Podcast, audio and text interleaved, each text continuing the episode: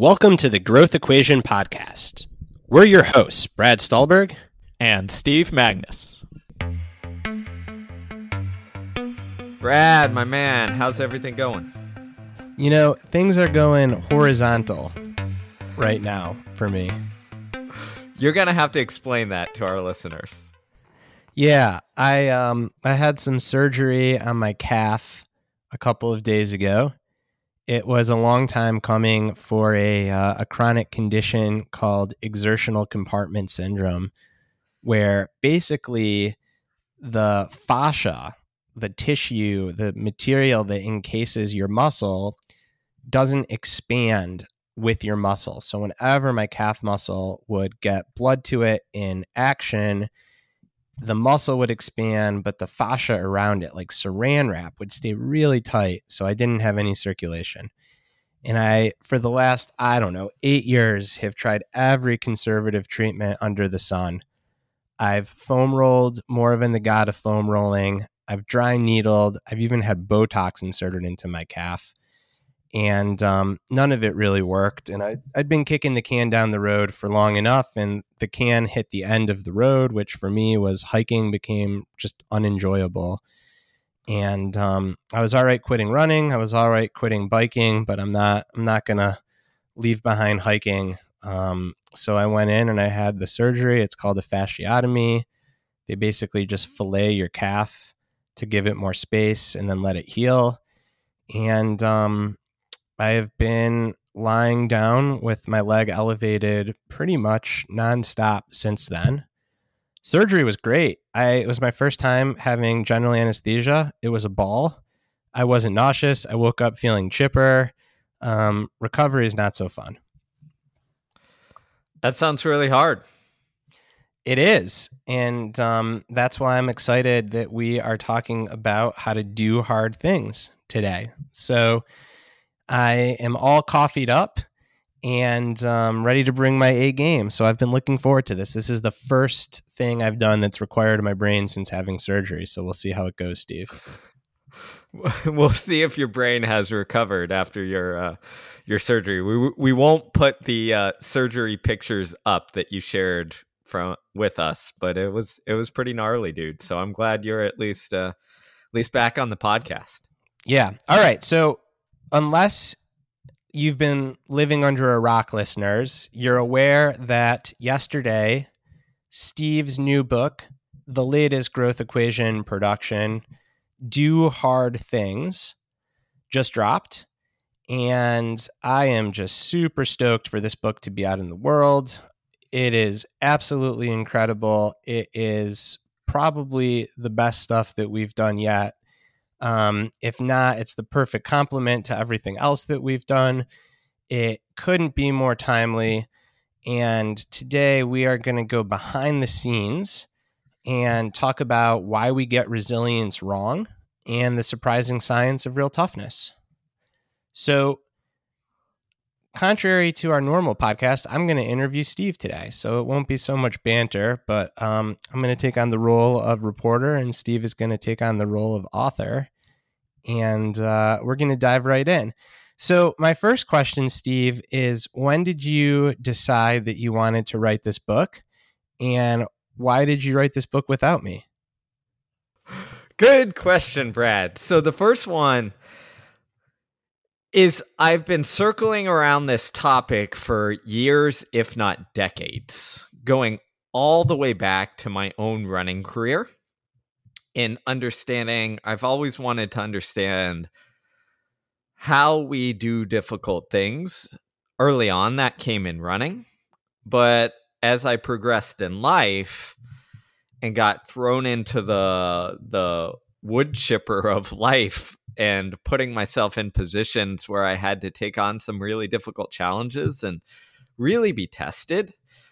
Um, it really came front and center of like, oh man, I'm struggling through a lot of stuff. Like, how do we develop this idea? Everyone tells me that I need to be resilient and tough and all that stuff.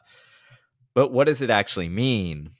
And what I was seeing in my own athletic career, actually, as I transition into my own coaching career, was a lot of stuff that went counter to what I was reading in the research and then counter to what the best athletes I was working with were actually doing. And then as I got out of the athletic career a little bit and transitioned, what I was seeing with people I was working with in the workplace or in life, what actually worked was different from what often maybe their boss or executives were doing to them to help, you know, create resilience and toughness. And I think the ultimate story of why this book now is a pretty simple one. For those who, well, everyone should know at at at this point, but in 2012 I blew the whistle on anti-doping activities that that I saw when I worked with Nike. And that took almost 10 years to resolve. And that was honestly one of the toughest uh, things that I'd ever gone through.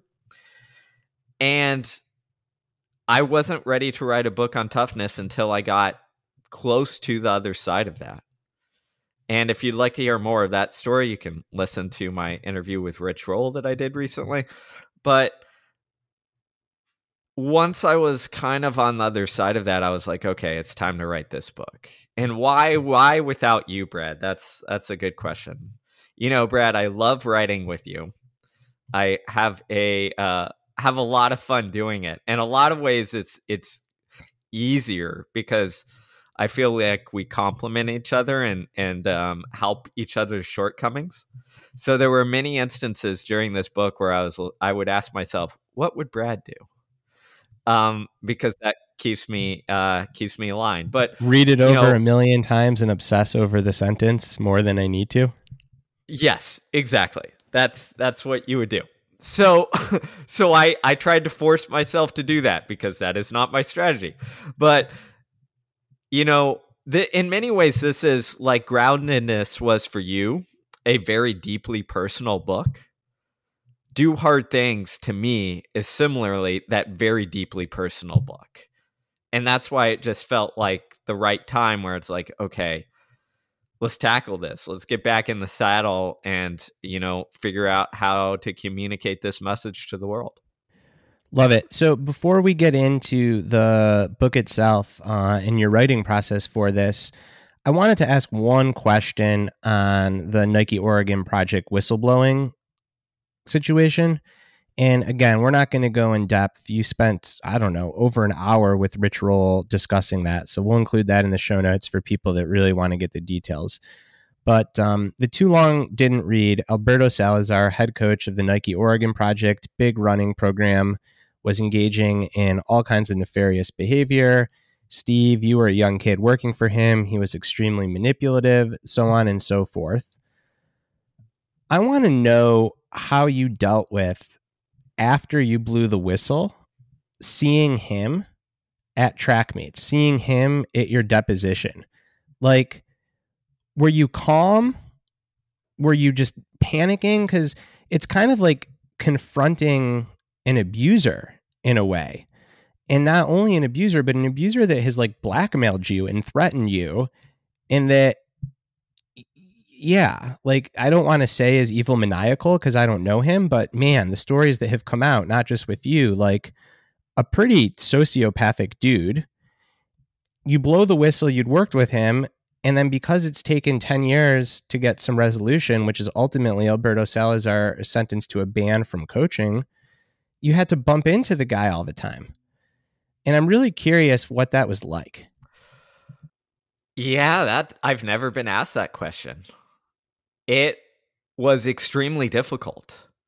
So, and it changed over time a little bit, but it was always extremely difficult. The first time actually that I bumped into him was right before, I believe, if I remember the time right, right before everything was about to come out. And obviously the reporters had done their job and asked him like for comments and all that stuff. And I remember him confronting me at a track meet and I believe this one's in in England that I was at. And he goes, "Who are you talking to and what did you see?"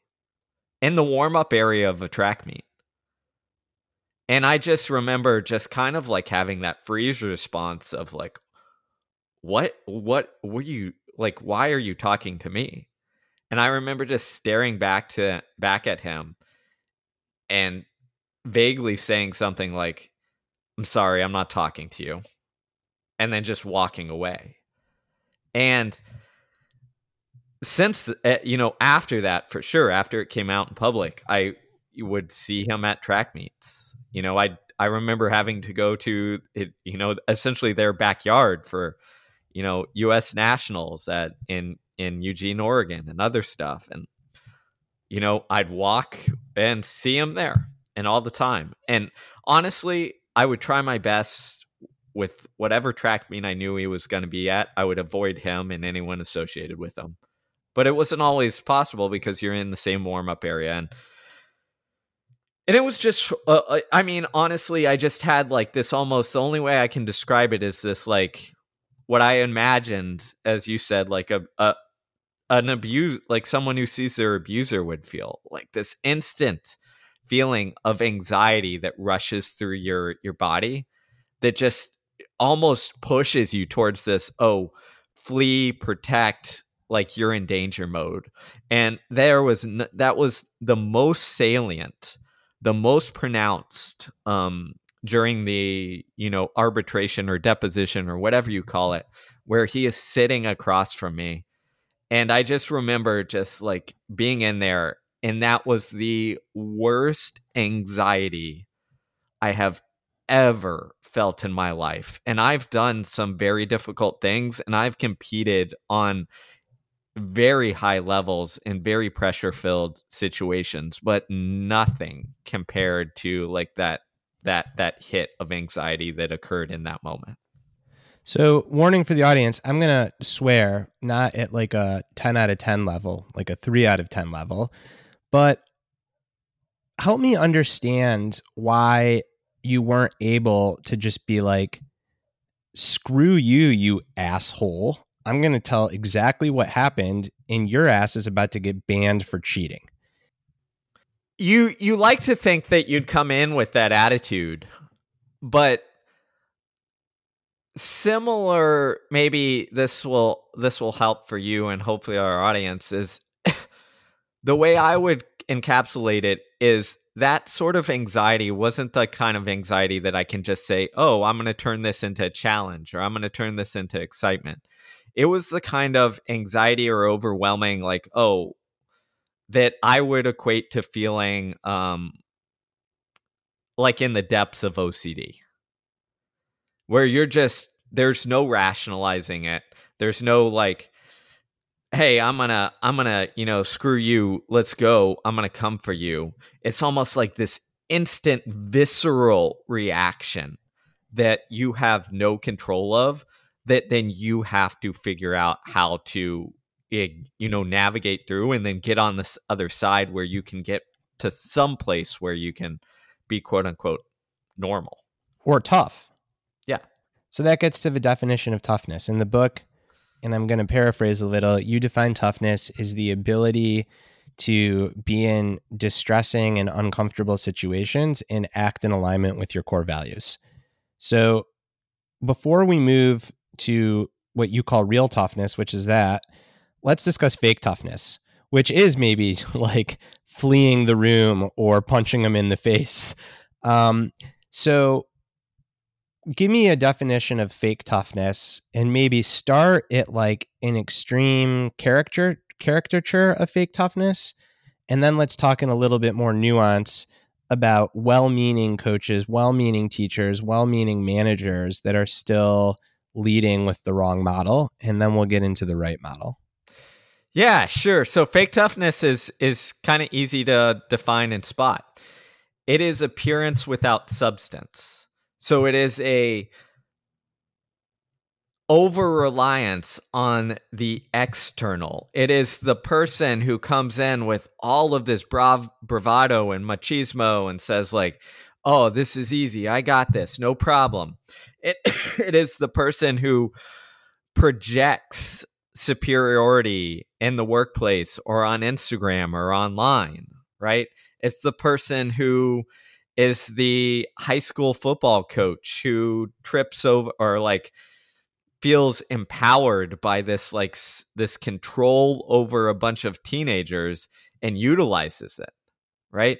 It's the person who ag- i- i- who is almost the uh, the high school or the elementary school bully right? Who gets that that feeling of power and control and says like oh like i'm tough even though deep down they have this inner insecurity that is really driving the ship Got it. So it's the person that does the equivalent of taking steroids and doing a bunch of curls and triceps exercises without any functional movement that would actually benefit them in in real life. Um, and you could take that metaphor and apply it to anything. Is that right? exactly So why don't you give an example of um, your kind of your favorite microcosm of fake toughness in a in a authority figure that most most podcast listeners would know. well how controversial do you want me to get here You know, this is you you are you've got home field advantage with this podcast, Steve. So you take it wherever you want. That that is true. So I'll, I'll give you an example that uh, you know maybe isn't as uh, controversial, and we perhaps all would agree on. Vladimir Putin is a great example of this, right? What is he? He's an authoritarian figure. He controls his nation through fear and power and control. No one really respects him. Like he doesn't have real buy-in he also creates this this facade this image of toughness right? All the videos what is it of him like riding a, a horseback you know riding a horse with no shirt on playing hockey well everybody you know where we watch it and we say oh you guys are letting this old man score on you to make him look good. But to him it's like oh look at how great i am. I'm a whatever 60 something year old like competing in hockey a tough sport against these these younger people and winning. It's all about that external right? And but deep down there's nothing there. It's insecurity and you know it's it's So what you're saying is Putin is, is Putin's like every fitness influencer on Instagram. Yeah, it is, right? But that's what it is. It's like creating the appearance of it. And, you know, we can laugh, but we'd all agree that Putin probably isn't tough, right? In the real sense of it. Like he hides away in his place and sits like 30 feet away at the table from anybody who comes in to visit him, right? Because like he's scared to death of getting killed or whatever have you. Um, but there's, you know, maybe to get a little controversial, there's this wonderful quote. Well, it's not really wonderful, but it's wonderful for displaying fake toughness by uh, our former president, Donald Trump, who says, like, Putin, oh, yeah, he's a tough guy. Because why? He sees the authoritarian, the power and control, and says, oh, that's what toughness is. But it's not. Like that's not it. It's it's all fake. It's the instagram version of it. So hopefully we can agree on that. All right, so we're going to come back to Putin because I had a very specific question actually about him, not even knowing that you mentioned him, but I think it's going to be more relevant once we have a little more context for some of the other ideas in your book. So, um, let's talk about the military. What do people think military toughness is, and what is actual military toughness in modern times? so this is one of my favorite topics because it was fascinating to explore in the book is people see the military and they often think like oh like look at the navy seals. They go through hell week. Look at these uh, soldiers. They go through boot camp. What is that? It's just you do incredibly hard things and then you just survive. And you see you know who will sink and who will swim and the ones who swim are the tough ones that's our conception of it Hell Week occurs. It's really difficult. We know all those things, but our conception is often what I'd call like the movie or film version of the military. Well, the reality is, if you research it, if you talk through those who have gone through boot camp, who have gone through, you know, the Navy SEALs training or Special Forces training, or soldiers who have gone through survival training. Is yes, Hell Week is really difficult, but that's a sorting mechanism.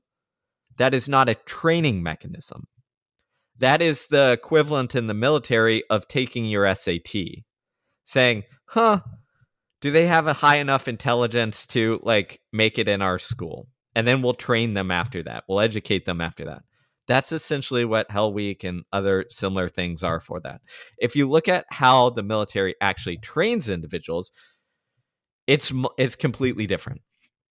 Military is the largest employer of sports psychologists for a reason and every single branch has some sort of what I'd call mental fitness program that is designed to give people the skills to cope and deal with whatever reality they will face. So, a lot of it, you know, I talked to a former athlete of mine who's in the military who said, essentially, Steve, like, I have a 600 page book on like everything to do from mental skills of surviving to going to war, etc. I sat through hours of lectures and then I got through thrown into simulations after I was trained and then after the simulations we reviewed and said, "Up, oh, this is where you messed up. Here here's how we have to learn to get better." So it really is about educating and training those characteristics, not just, "Hey, let's beat our head against the wall and see what happens." Yeah, in my experience in the military is that there is still some of this generational divide where the old guard is very much what you might consider more aligned towards fake toughness and the new younger leaders are much more open to um, just broader definitions of what it actually means to be tough. Yeah, I think there's a, a big reason for that because, again, if you look at the history of things, a lot of our kind of ideas came out of the the world wars, right? right. Which Where was, it was just brute strength. Whoever had the biggest tanks would win the war. It, exactly. Another part of this is during, let's say, World War II.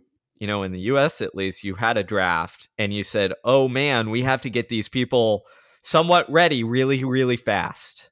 So it's almost like you give the quick and dirty of like, "Hey, we need to create a little bit of discipline and then like see if you can handle this stuff and then throw you out there and see what happens. That was just the necessity of it.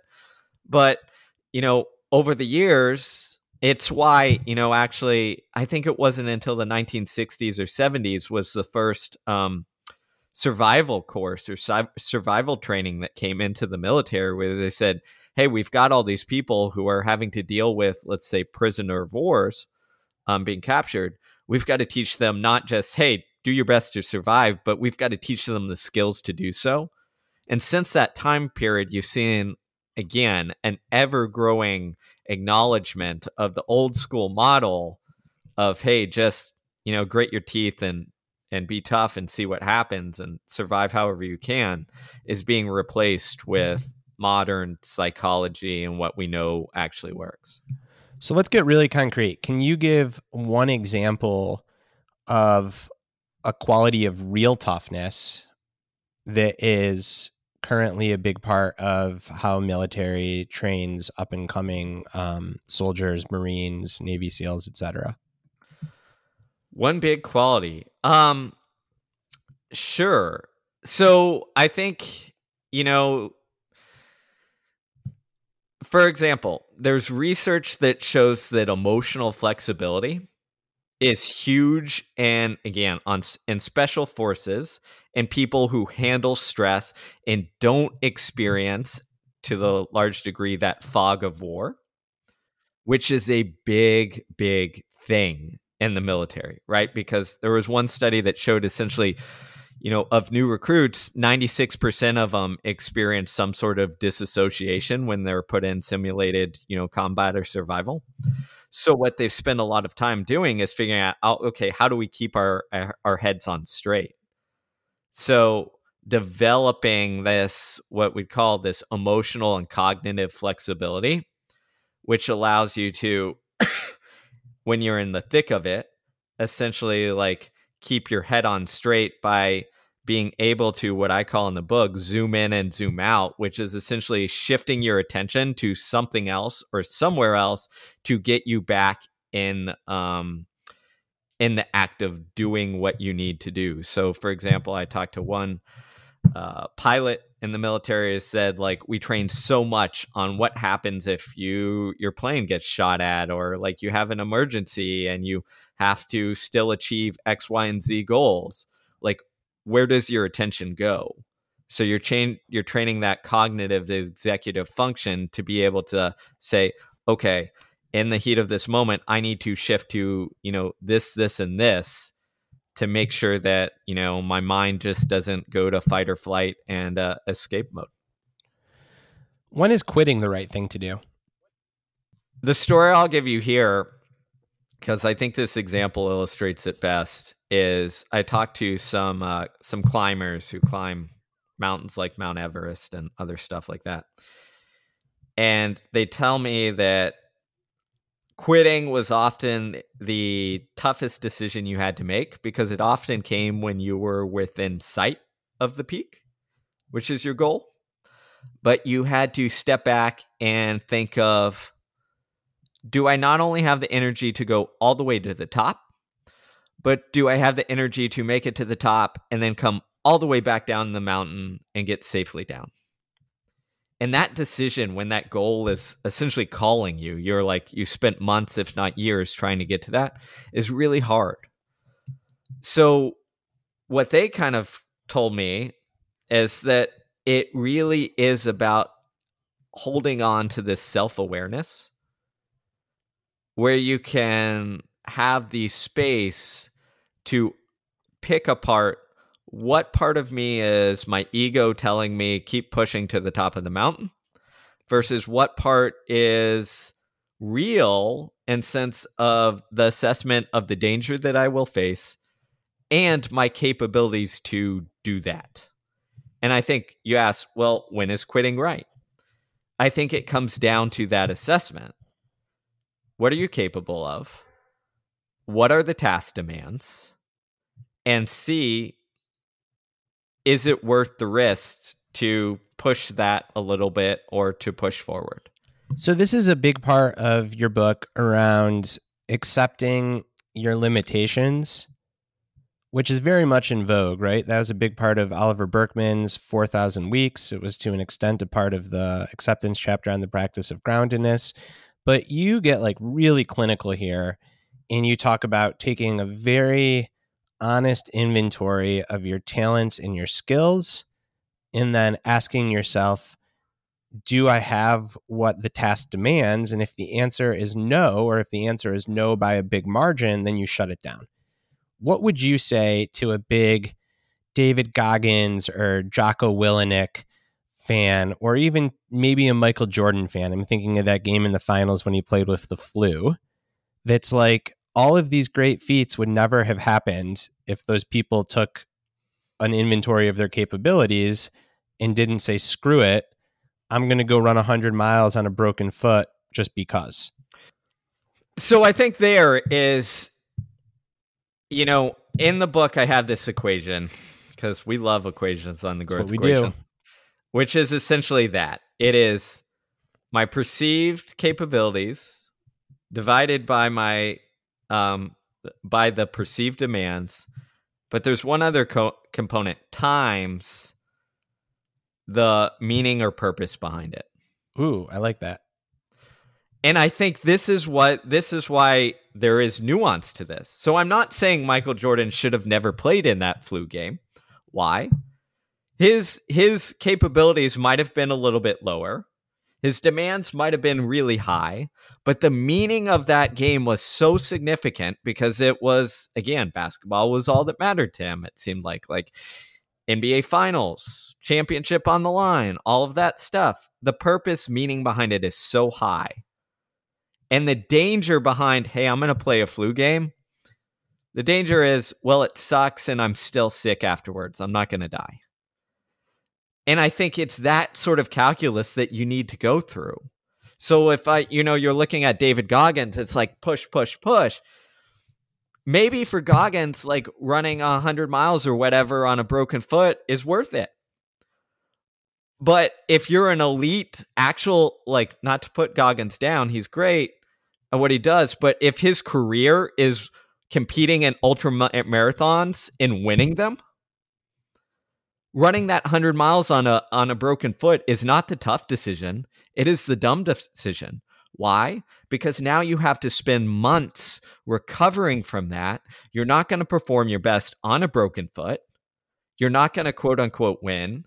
You you might complete it but if you're competing then you've just set yourself back maybe two three four five six months down the line of recovering and then regaining that fitness and wasted it yeah. Well, if you stopped, you know, you're back in the game and competing up to your capabilities. So I love that equation, and then we're going to come back to Goggins and in running more broadly. But um, yeah, that's one of my favorite parts of the book is that equation, and I think the extreme example that I immediately came up with when I was reading that helped me grasp the concept is if there's a burning building and you're a normal person, not a firefighter, your capabilities are never going to be matched to the demand of going into that building to get something. So if you left your favorite pen or your favorite watch in that building, running in to get it would be a really dumb decision. But if your kid is in that building, then the meaning component is infinite. And then you go run into that building because if you die, you die, whatever, your kid's in there. Um, so I think layering on that level of nuance is just so helpful to to really, like I said, you get really clinical about this to help people size up in the moment. Should I, is you right? Should I fold them or should I hold my cards and just say "F it"? Here goes nothing. Yeah, you're you're really spot on, and that's why I th- I think it's so important to have that meaning or purpose component, is because it really changes the calculus. And that's what it's all about because there are some things, like you said, saving your children, where it's it's more important. Like your capabilities, the demands of it, like that doesn't matter anymore. So that's where I think I'm all about clarity. And maybe part of this book is also about finding the clarity so that you can make that difficult decision in that moment um, to do the right thing. And that clarity is is way more important than if we just said, you know, forget it, like, you know, just put your head down and and always go into the building no matter what.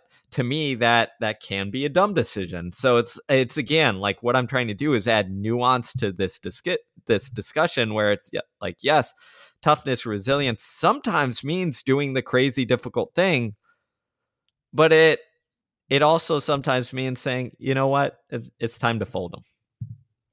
Yep. All right. So I said I was going to go back to running.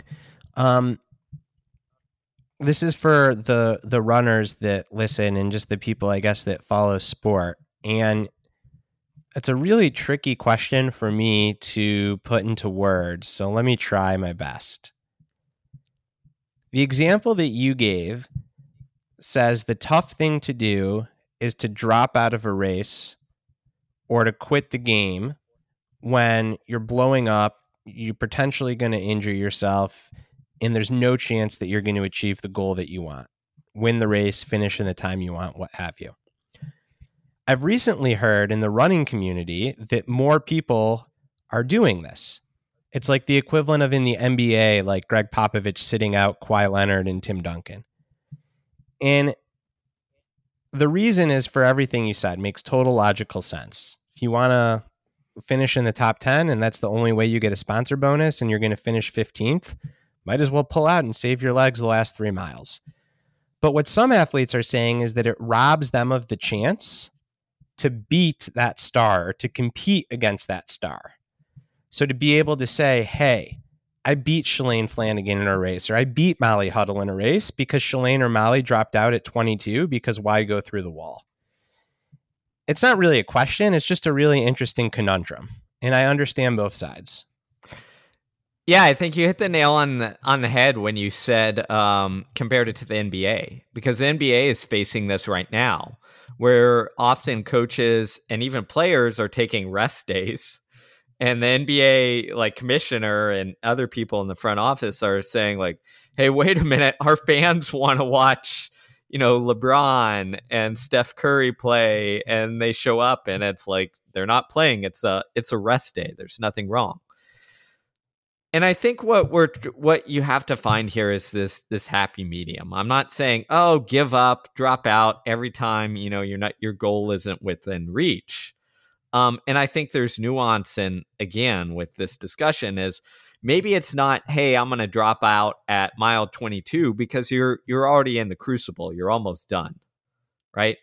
But maybe it's I drop out at mile 15 when things are going south and my legs just are trashed and I'm going backwards already and it's going to be a bad day and I can save myself for the next marathon, what have you. And I think a large part of this is also we have to frame this as Molly Huddle, Shalane Flanagan, whatever example of a runner you want to give is they are professionals doing this.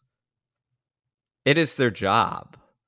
And whatever helps them a compete but also like financially stay in the sport is a good thing for them and if the sport is about entertainment more maybe we switch the incentives right but if it's right now not then we have to like take that into consideration. And again i think it's a a nuanced discussion there where sometimes you're gonna make that choice sometimes you're not. It just kind of depends. On the flip side sometimes athletes will struggle through and you you look at and you're like oh why did you know so and so keep going in the marathon and finish? Well it's because their uh, appearance fee was tied to finishing so they weren't going to get it unless they finished so there again the calculus changes and it's like hey even if i'm going to run 240 and i was trying to run 220 i'm going to run 240 because i get my money if i finish and i'll just you know take that recover and, and come back another day much later on.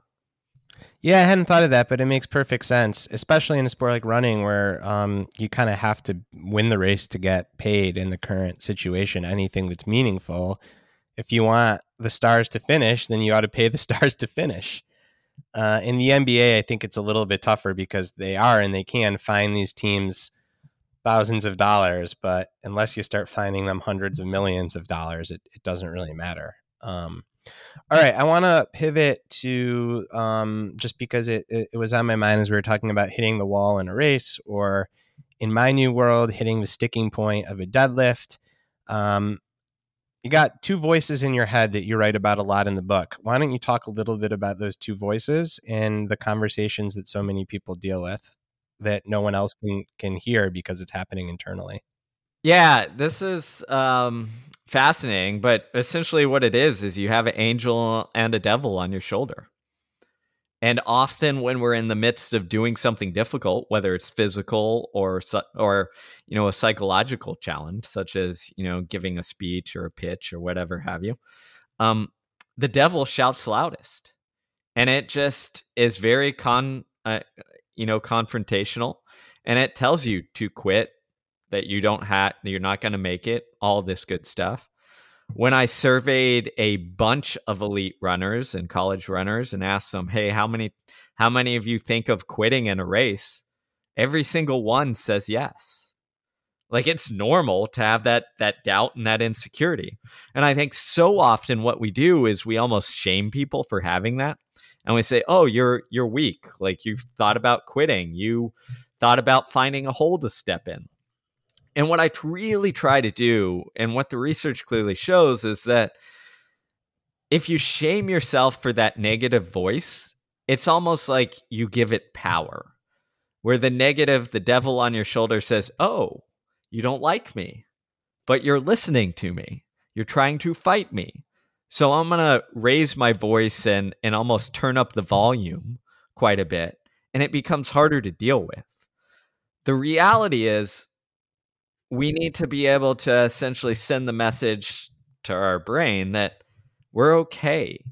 That yes, we have this voice. Yes, it's shouting loud, but it doesn't necessarily mean that it has anything behind it and that we have to listen to it. So it's not always about like combating that voice, even with like positive thoughts. Sometimes people think like, oh, I just have to use positive affirmations and all that good stuff. And that can work. But often that puts you in this battle that is really hard to win. So the best thing you can do is again kind of try and figure out how to what I call in the book and we talked about this in peak performance as well is have a calm conversation where you're essentially you know not reacting to that negative voice but calmly coolly responding you know just casually so that your brain doesn't think like oh this negative voice is really powerful and strong we should listen to it so it's basically um, don't take any of your thoughts or voices in your head too seriously. Yeah, I mean it's it's a lot of in a lot of the book and a lot of toughness is actually learning how to do that not only with your voices but your feelings and emotions. It's learning to to figure out what ones are real and what ones are just like, hey, this is just my brain being overprotective. Yeah, but it's harder when your body's involved too. And you write about this in the book, so I think we'll move on to it. Um, you're in a situation where the voices in your head are loud, and now suddenly you start to have physiological emotions associated with those voices dread, anxiety, panic, anger, um, on the downside. On the upside, you can get into every bit as much trouble. We talked about climbers near the peak, exuberation, excitement, joy, euphoria. And you talk about turning down the dial so you don't spiral into just like total blindness in either direction, right? Because you you spiral into euphoria. Next thing you know, your mountain climbing is akin to an overdose on heroin. You can't get down the mountain because of weather or you spiral into dread and you have a panic attack and you don't accomplish whatever you're doing and you feel like shit. So, how do you work with the dial of the thought, feeling, behavior pattern? And this is like a big question. This is the crux of so many of the third wave therapies. Um, but I'm curious for you to tell listeners your take on this. Yeah, so there's a number of different ways, and it gets not complicated, but there's a number of different tools. And, and how I would describe it is nothing works all the time. So, what you want to be able to do, regardless of what you're trying to perform at or navigate, is develop a wide array of tools, a big enough toolbox so that you can cycle through different things to see what works in that moment. And the way I kind of like to conceptualize it for turning that dial is we can either zoom in or we can zoom out. And depending on the situation, you're going to have to, you know, go one of two ways. So to give you the sports example, sometimes when I'm in the in the heat of the moment, let's say, uh, you know, during a very difficult, high pressured situation, if you're playing a basketball game or what have you, you have to zoom all the way in to where it's like you're blocking out everything in your periphery and just focusing on and shifting your attention to what is right in front of you. Right? The skill set that you are doing. You are narrowing the world so that nothing else matters except you dribbling the ball and whatever maybe defender you're taking on one on one. That can work very well in certain situations but it can also cause you to spiral because if you zoom all the way in, you narrow the world. What happens is the emotions, the experiences we feel almost get elevated because they're the only thing we're paying attention to. So if you zoom all the way in and you're feeling anxiety, that anxiety is going to come tenfold back at you. This is why Michael Jordan might have been able to do that because he could maybe handle that to a degree but not everyone is Michael Jordan. Other mm. times you have you have to zoom way that way out, which is creating perspective, which is creating some space, which is, you know, and again, there's a million ways to do this. I go over all the tools in the book, but there's some fascinating research that says again if we get stuck on the narrow like let's say you have this feeling that's just cycling over and over and over again in your head and your your inner voice is stuck on like rumination the cure is to zoom out which is changing your perspective so literally taking your vision and going from hey i'm narrowed and focused on you know the whatever i'm staring at in front of me to literally adopting a soft gaze where you're paying more attention to the periphery. There's some fascinating neuroscience that shows that that will actually shift how your brain works, um, going from more of a, a, a kind of I'm paying attention to my inner world to I'm paying attention to my outer world. Can you say a little bit more about when in your own life you go in versus out? Yeah, 100% so I'll I'll give you the example that we talked about, like when I felt overwhelming anxiety sitting in the des- deposition with Alberto Salazar. Is in that moment I was all all like all I could see was Alberto sitting across from me. Nothing else was there. And my brain was stuck in in flight anxiety dread mode. And what I had to do was shift that. Right? So I'll give you my secret, and maybe they were aware of this or not, but I wear glasses so I can see stuff. So what I had to do is literally take off my glasses so that I can't see any details whatsoever. I just see blur and, you know, kind of perception, right? That one little thing again, it doesn't cure it, but it gives me enough little space where okay, I, I have a moment. I can I can turn my rational, my prefrontal cortex, executive functions back on just a little bit. And in that space, then it's okay, what am I gonna do here? You zoom your thoughts out. I'm stuck on, I'm thinking about Alberto Salazar. That's not what this is about. I zoom out. What is this about? Why did I, you know, blow the whistle so many years? Why am I here? who is in my corner, who is not here right now, but that I know supports me and that I know I can talk to as soon as this is done. And you're trying to remember, almost make you remember that the world is not ending in this small small window. It is much more than that. It reminds me a lot of um, Aldous Huxley, who talked about the reducing valve of awareness and granted, he was talking about um, all kinds of psychotropic substances to help open it up. But ultimately, the reducing valve of awareness is you can get so fixated on something, whether it's your identity, whether it's an emotion you're experiencing, whether it's a feeling of threat, and it just gets narrower and narrower and narrower. And it's like you're just churning that screw tighter and tighter.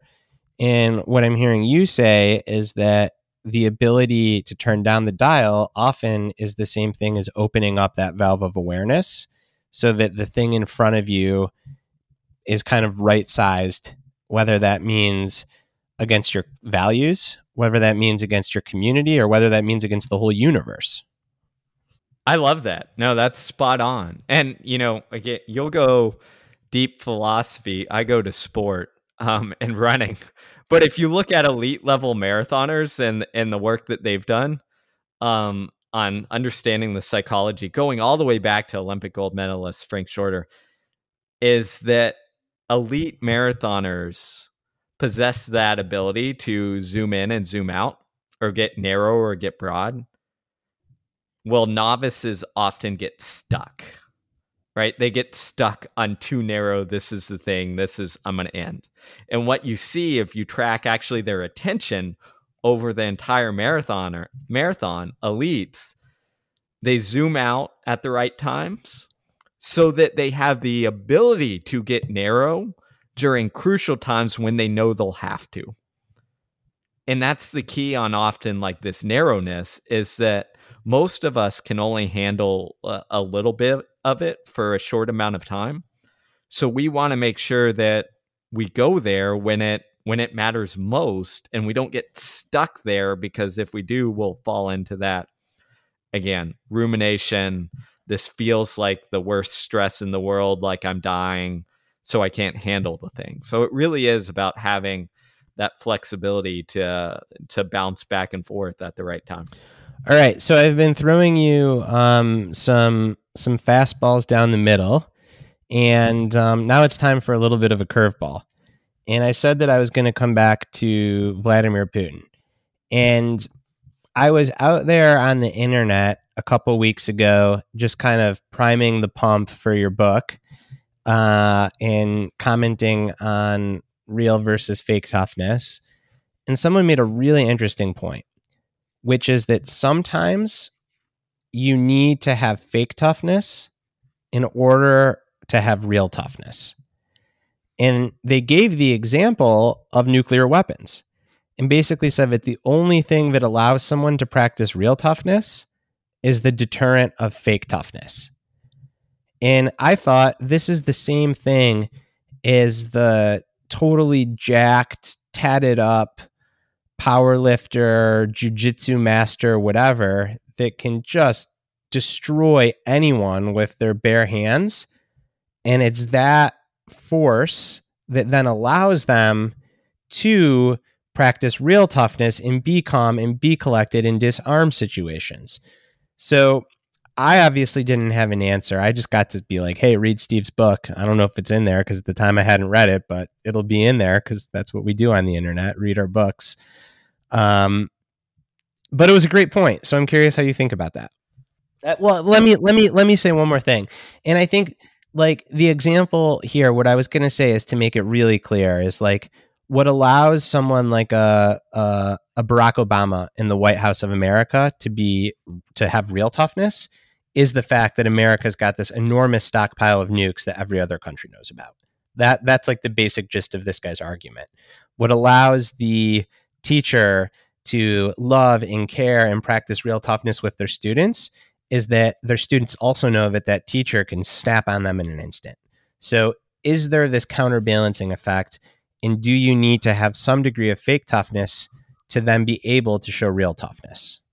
So, here's what I would say there. The fakes this is the again, that this is kind of covered in the book as you know because it's it's at the heart of the argument, the same argument where people talk about for coaches like Bobby Knight, you know, who I outline in the book is having fake toughness, but then people are like, well, Bobby Knight won a lot of games and this, uh, this and that. So maybe fake, t- you need that fake toughness and control.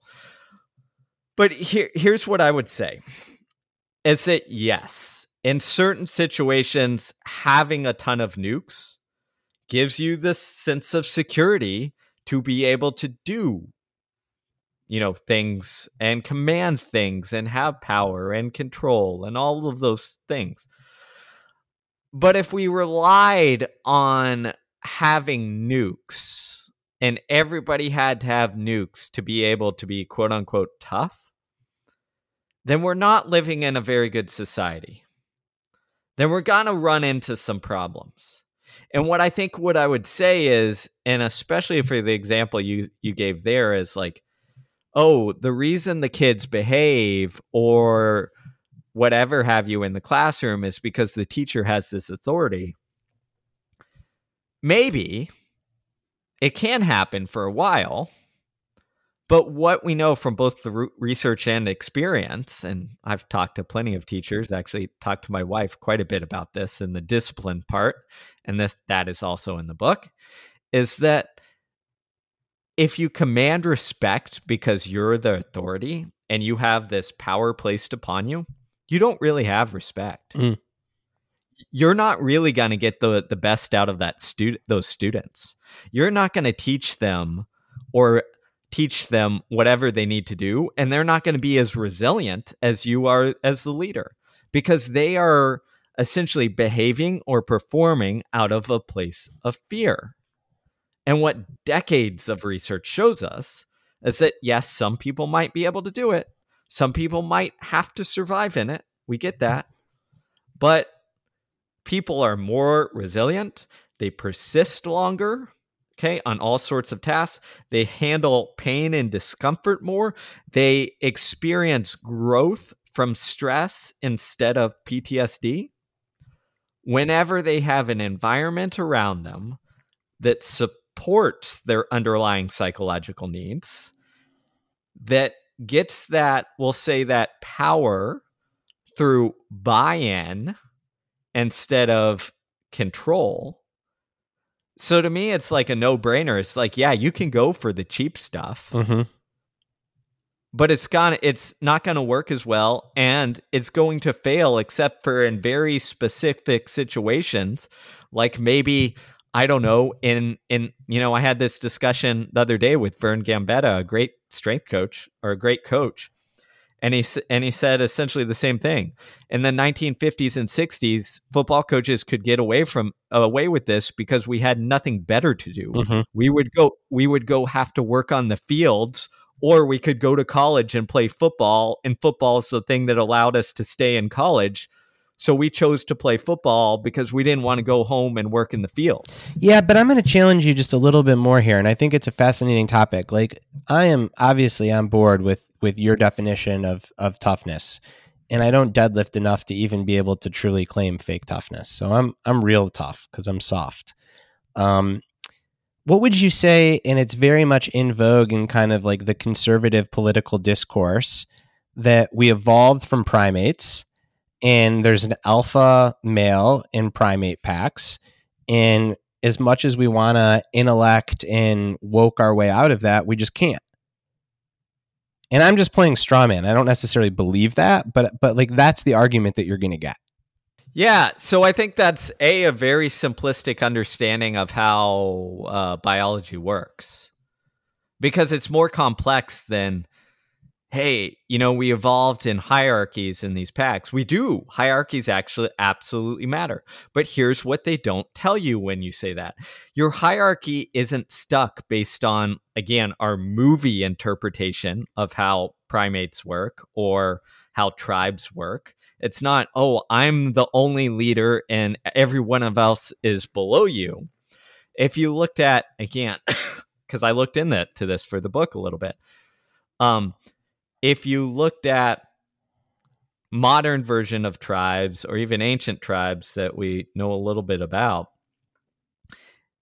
is it's not the hierarchy. It's not so much that they were all hierarchical we all had they had different hierarchies and there were different clarity of how you were contributing to that tribe and what i would say also in response and there was this brilliant quote from uh, the neurobiologist robert sapolsky who who studied primates for a very long time and he essentially said you know we all need to find our thing where we can be near the top of the hierarchy. And he went on to say, for some, that might be in the work you rise to boss. For others, they can literally fulfill that by being the best player on the company softball team. mm-hmm. And I think, you know, as we look at, oh, some people are built for alphas or whatever have you, that's not that's not the case. That's not the reality of it. The reality is, you know, if you look at that hierarchy, we'll take that out and take that to what we know in modern psychology, which is basically people need to feel they belong. They need to feel like they have a voice. They need to feel like they have a choice. They need to feel like they are contributing to their family or their group or what their community that they belong in. If we do that, you know, doesn't mean we have to be on the top of the totem totem pole of whatever it is that you know Joe or Jill thinks is important. We just need those those basic needs. And I think having the ability to be tough comes down to that too is if you can fulfill those things, you're creating the space and environment for it. Alternatively, if you create one of these, you know, let's say very strict alpha hierarchies where it's like, you know, somebody needs to be on top and we're just tough, all you're doing is maybe fulfilling the needs of one person, but then you're going into this fake toughness world of Vladimir Putin where you have a society where it's like, yeah, it might look good for a couple elites, but kind of trash for everybody else. Yeah, I was hoping you'd say that. I read a really interesting piece in The Atlantic a little while ago on rethinking primate research. and how um, there's just so much selection bias to the stories that are told. And then, like, you know, there's movies like Godzilla that support it. But actually, in the vast majority of primate families that are share the most genetics with humans, um, the whole alpha model doesn't really hold up. And there's all these like matrilineal tribes where it's like the the mother and the feminine energy and the caring energy that gives one status. Um so without without becoming political um yeah notch that kind of conservative viewpoint in the overly simplistic category. Exactly. I mean it's like status y- you can also look at this over time as the ways that we get status changes throughout history. So why would we think like, oh, the simplistic alpha model is is the way to go? So again, it's a lot of these things where we get these ideas wrong, and this hopefully comes across in the book is that there are so many simplistic stories we tell about these things around toughness, around leading, that just don't hold up to our modern understanding. And the simplistic story is like we need to ditch it by the wayside. It might have sounded good, but it just it doesn't work. So that's, you know, that's what we try and do here at the growth equation is dispel some of that simplicity and bring back some nuance. Love it. All right. So now let's shift a little bit to um, some fun stuff, some inside baseball. So less the the content of the book and more the process. So the first question is, you know, when Groundedness came out a year ago, I thought I was doing it, man. I had Arianna Huffington, I had Cal Newport, I had Ryan Holiday, I had our friend Dave Epstein, all these great blurbs. And you're like, I see that and I'll raise you one Malcolm Gladwell.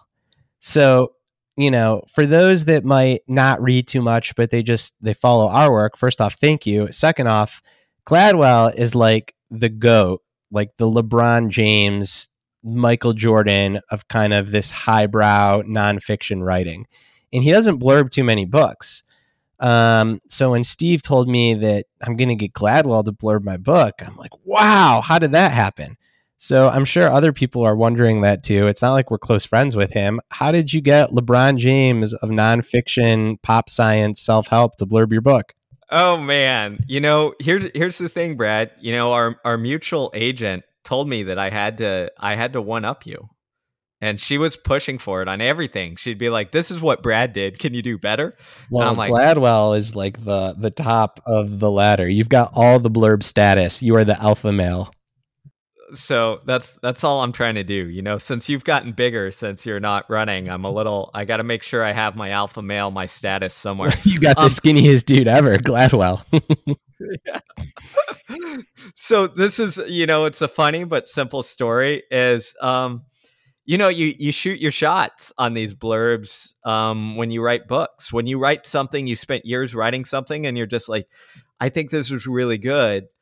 And part of me is i hate asking people for something so this isn't as you know brad like normally you're the person who handles all the people asks so i hate doing this. But i really had to you know i wrote a book on do hard things so i was like okay i got to push myself out of the comfort zone a little bit. So um our mutual friend who really helped out with this, Dave Epstein, I asked him, I said, Hey, Dave, I really think this book would be right up Malcolm's, you know, alley based on what I've seen on Twitter and his writing and his podcast and all that stuff. Uh, do you think you could just, do you feel comfortable writing an email and saying, Hey, you know, introducing me to him? And Dave said, Yep, great.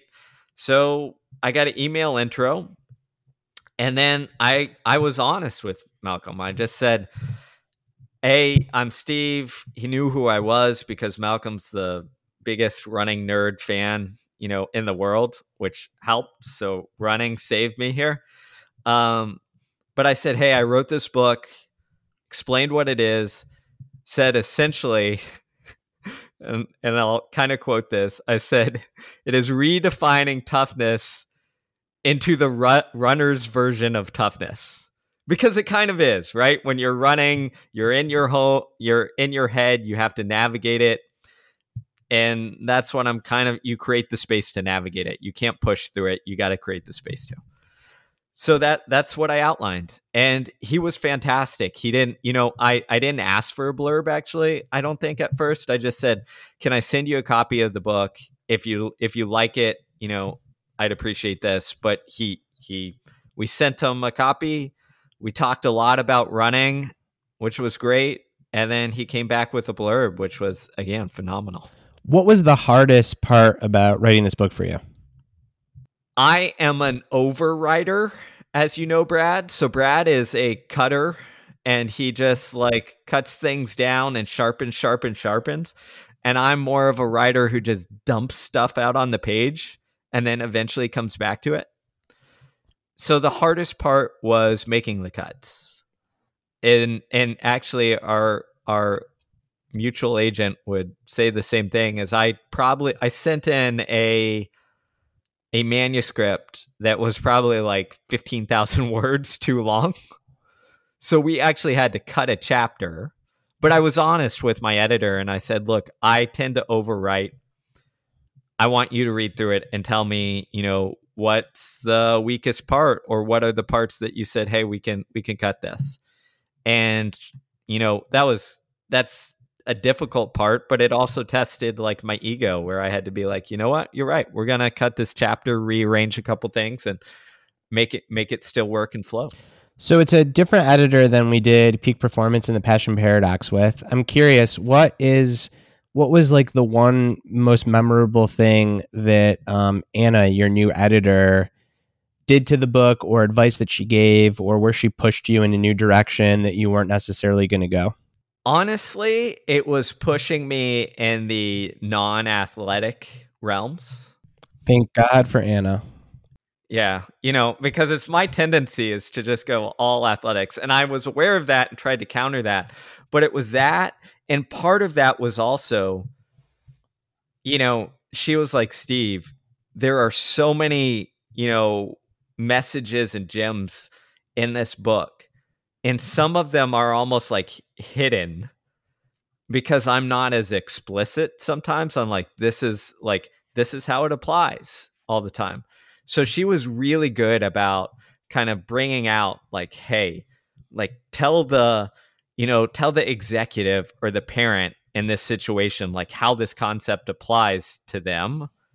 And I think that really helped kind of solidify the book because I think just you know maybe similar to peak performance this is a, a very heavy cross domain thinking book which is you're going to see stories from athletes you know executives entrepreneurs teachers you know all sorts of military uh, special forces all those operators all sorts of people. So tying it so that everybody kind of sees that thread throughout was really important and she did an excellent job of making sure that thread was there. All right two more questions. Go to snack while writing the book. Go to snack. Oh man.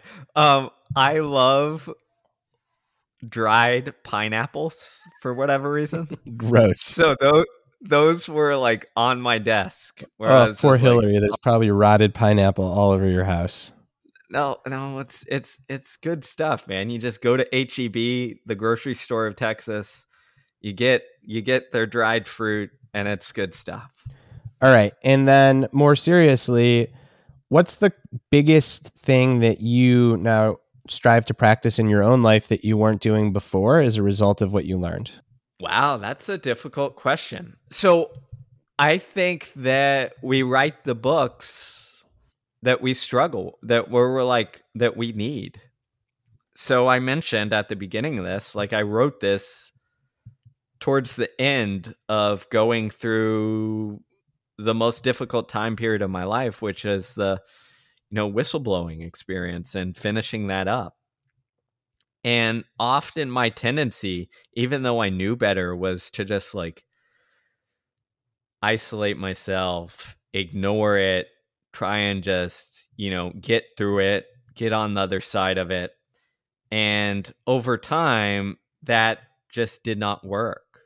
I was miserable. I was causing my wife to be miserable because I was just trying to avoid the thing as I was going through again these appeals and depositions and waiting for um, waiting for results and all that good stuff. So it was extremely difficult. But what I had to do was essentially do, you know, follow. I was following the steps of the book while I was going through this moment. So I was trying to say, okay, you know what? I need to stop avoiding this thing. I need to stop like trying to compartmentalize all of it. And I need to, you know, accept and get support and get help on the other side. And that really was crucial to, you know, to doing the hard thing. And the one other thing that I'd I'd say is this is that I really got an appreciation for uh, going through that whistleblowing experience which which made me realize that anybody like we we like to think we're tough we like to think we're moral we like to think that you know we could you know through a difficult situation we'll do the right thing. But it is not easy and i don't fault people entirely. I don't fault people if if they get put in situations and they go the wrong way and they make the wrong choice and they make the wrong decisions. I think that happens to all of us. So it's to me, it's about how do we accept that, learn from that, and then just do our best in the future in those moments. Love it. Well, listen, everyone, it is a phenomenal, phenomenal book. Don't take it from me, but Magness beautifully and persuasively reimagines our understanding of toughness. This book is a must read for parents and coaches and anyone else looking to prepare for not just sport, but life's biggest challenges. The one and only Malcolm Gladwell. So, if Gladwell's endorsing it, you all better read it. Tying another part of our interview together today to our big ask, which is that you go get the book right now, is if you, as a listener of the Growth Equation podcast, get the book by the end of this week. This podcast comes out on Wednesday. You have till Sunday, but if you're listening to it now, get it now. You will get all the pre order bonuses. We're going to extend that for you and included in those pre order bonuses, along with guides to developing toughness, summaries of key points, case studies, is the cut chapter that Steve was mentioning, um, which is a phenomenal chapter. I thought they should have included in the book personally, but they didn't. But guess what? You get it if you get the book right now. So get the book for yourself, get the book for your friends, get the book for your colleagues. It's a phenomenal book. It is so important. It is extremely timely. Um, that's the first reason to get the book. You'll learn a ton from it. It will make you feel better. It will make you do better. The second reason to get the book is it really helps us support the work. It allows us to keep the podcast um, sponsorship free. Uh, in addition to our Patreon group, a big part of our income, what allows us to employ our wonderful COO and producer, Chris, is our book sales. So if you like what we do, you're going to love the book. It will make you better, and it also allows you to support us. So wherever books are sold, do hard things. It's the latest Growth EQ production. Um, Steve wrote this one, but I couldn't be more proud to have it under the Growth EQ banner because it is just phenomenal work. Thanks so much. That really means a lot. And for listeners, I really hope that you check out the book, Do Hard Things. It's out now, it's on discount at Amazon and other places.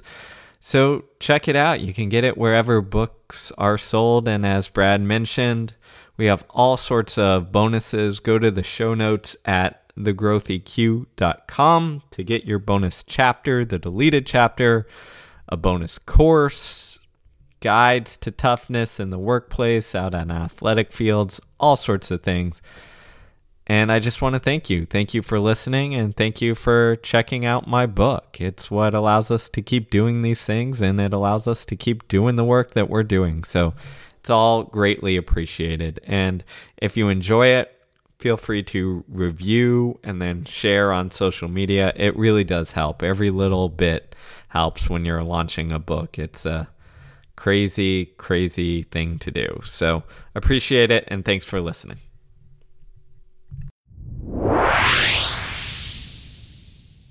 Thanks for listening to the Growth Equation podcast.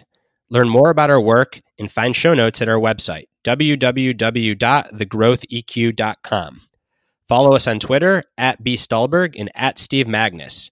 And if you like what you listen to, please subscribe, rate, and review the podcast, as this goes a long way in helping it reach others.